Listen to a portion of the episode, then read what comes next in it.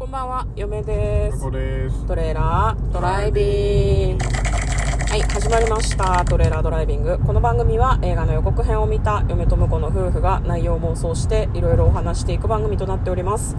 運転中にお送りしているので安全運転でお願いします。はい、今日もトヨタラメインスタジオの方から映画の妄想をお届けいたします。はい、今日妄想する作品はこちらです。身代わり中心蔵2024年2月9日公開119分の作品です。はい。こちらは、えー日本の映画で、えー A リンク分は G となっておりますまずは予告編の方を復習して内容を妄想していきたいと思います、えー主演の吉良上野之助はムロツヨシさんが演じておりますで、えー、吉良上野之助には実は弟がいたという設定になっていてこれ史実なのかどうかって私は歴史に明るくないのであんまりわからないんですけど結構宝刀者でろくでもなくて出家してお坊さんになってるんだけどなんかお金に汚かったりとか女にこうだらしがなかったりとか結構ダメダメな人だったらしいのね。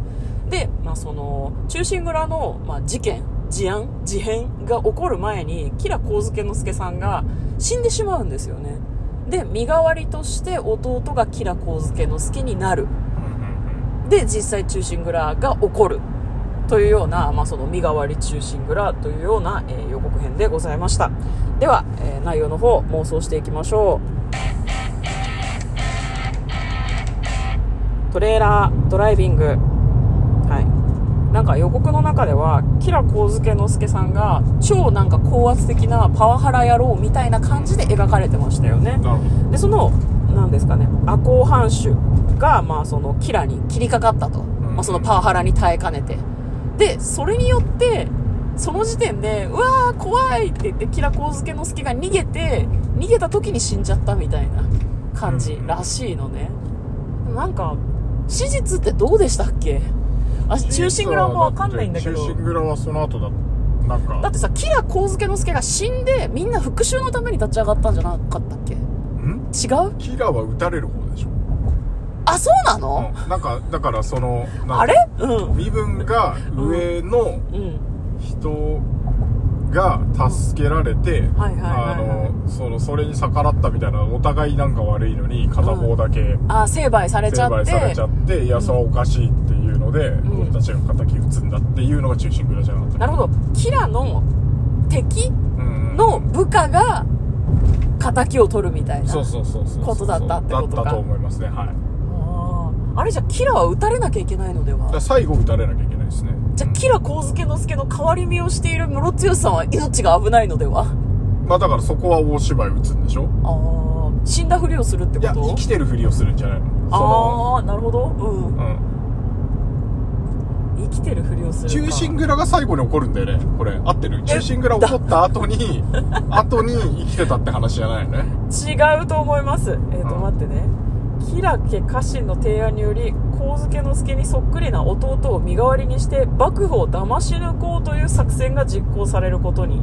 ということなのでどうどうなんだろうな切腹した赤穂藩士の部下大石なんとかは仇討ちの機会を伺っているように見えたがだからうん。完全にパラレルワールドの話なのかな。どうなんだろうね。ねえごめんね史実を知らないわ私。蔵之介さんですね多分ね。あ大石蔵之介か。なんかね。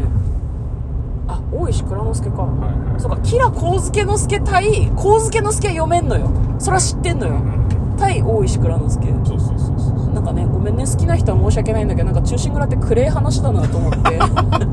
なんか敵を撃ってさ四十七人の中心蔵四十七人のうちにとか言うじゃん、ね。うん。ね、なんかその敵文化とかが私あんまり分かんなくて、うん。えやめなよみんな解散して実家帰んなよとかなんかちょっと思ってるので、ね。あんま内容知らないんですよね。そうね代わりにそうだから、うん。あと本当はうん。その場で死んでたんだけど、はいはい大石蔵之そのい介撃たれざこざが最初に会った時にうん、死んでたんだけど、うん。あのそうじゃないと。死んじゃっちゃまずい死んじって思っゃっちゃまずいっていうので、うん。あの死んえっ、と何幕府を騙そうとした結果うん。あの片方は手打ちにされずに生きてて、もう片方はうんうん。あの手打ちにされてしまったとっていうのでちょっとねじ曲がっちゃって、でやっぱ復讐だって言ってくるんだけどいやいや実は弟なんですけど。でなんか予告の中でさ、うん。私あのキャラクター紹介の予告を見たんだけど、うん。その実際に打ち入りのリーダーをやる人がキラの弟と事前に酒場で飲んで意気投合してるみたいなシーンがあったから、あれ？ってなる可能性あるよね。そうね。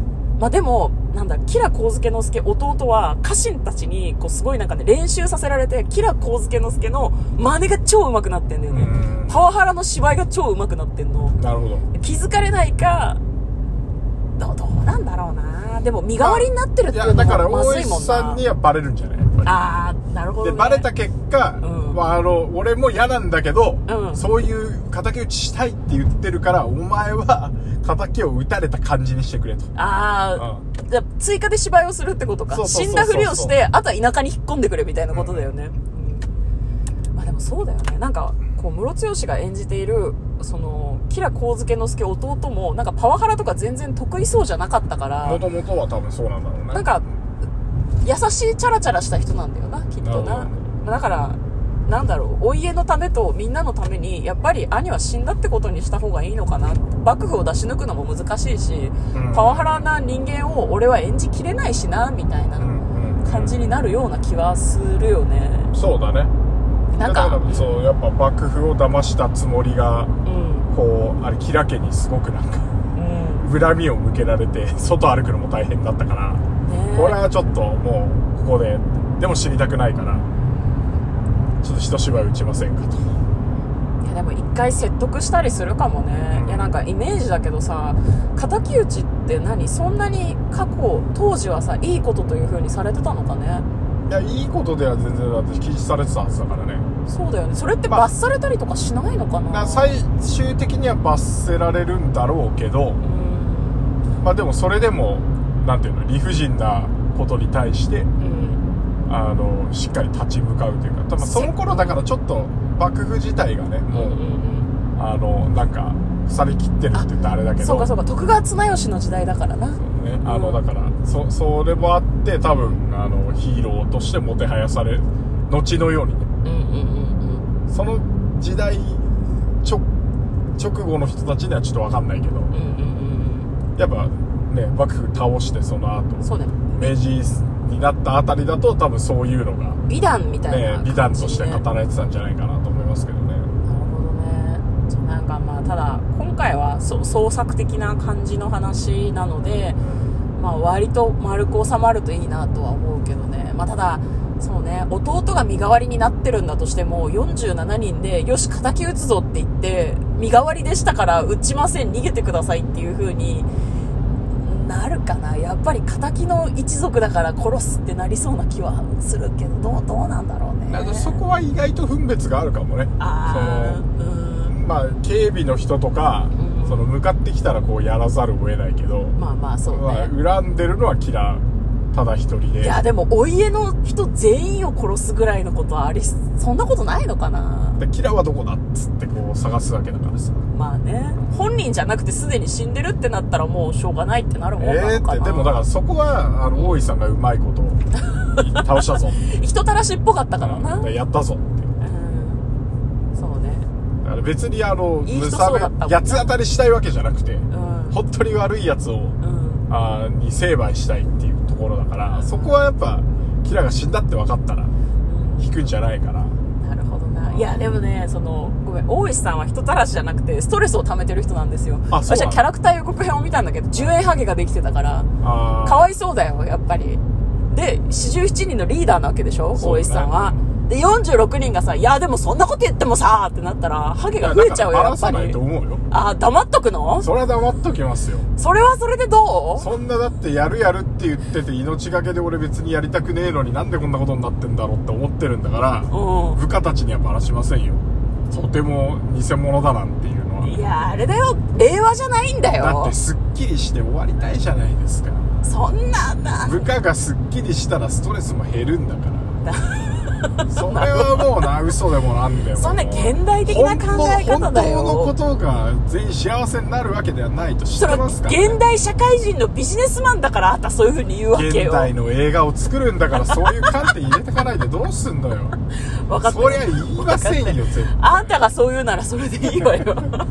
言うわけがないわかりました。まあまあ、そういうね、キャラクターの造形も結構細かくて、その10円ハゲができてるとか、宝刀者の弟がいるとか面白いんだけど、徳川綱吉もね、なんかね、あの、眉毛が繋がってるんですよね。ああそうね。犬を、あれ、何でしたっけ？役者さんがさ、結構こ濃い顔のイケメンの俳優さんが やってるんだけど、誰誰誰？眉毛が繋がってて、北村さん？そうそう北北村さんがやってて可愛いね。シーズーみたいなのをね 小脇に抱えてんだけど犬くもこんな感じなんだ。可愛いなと思って。すごいなんかキャラクターが良かったですね全体的にね。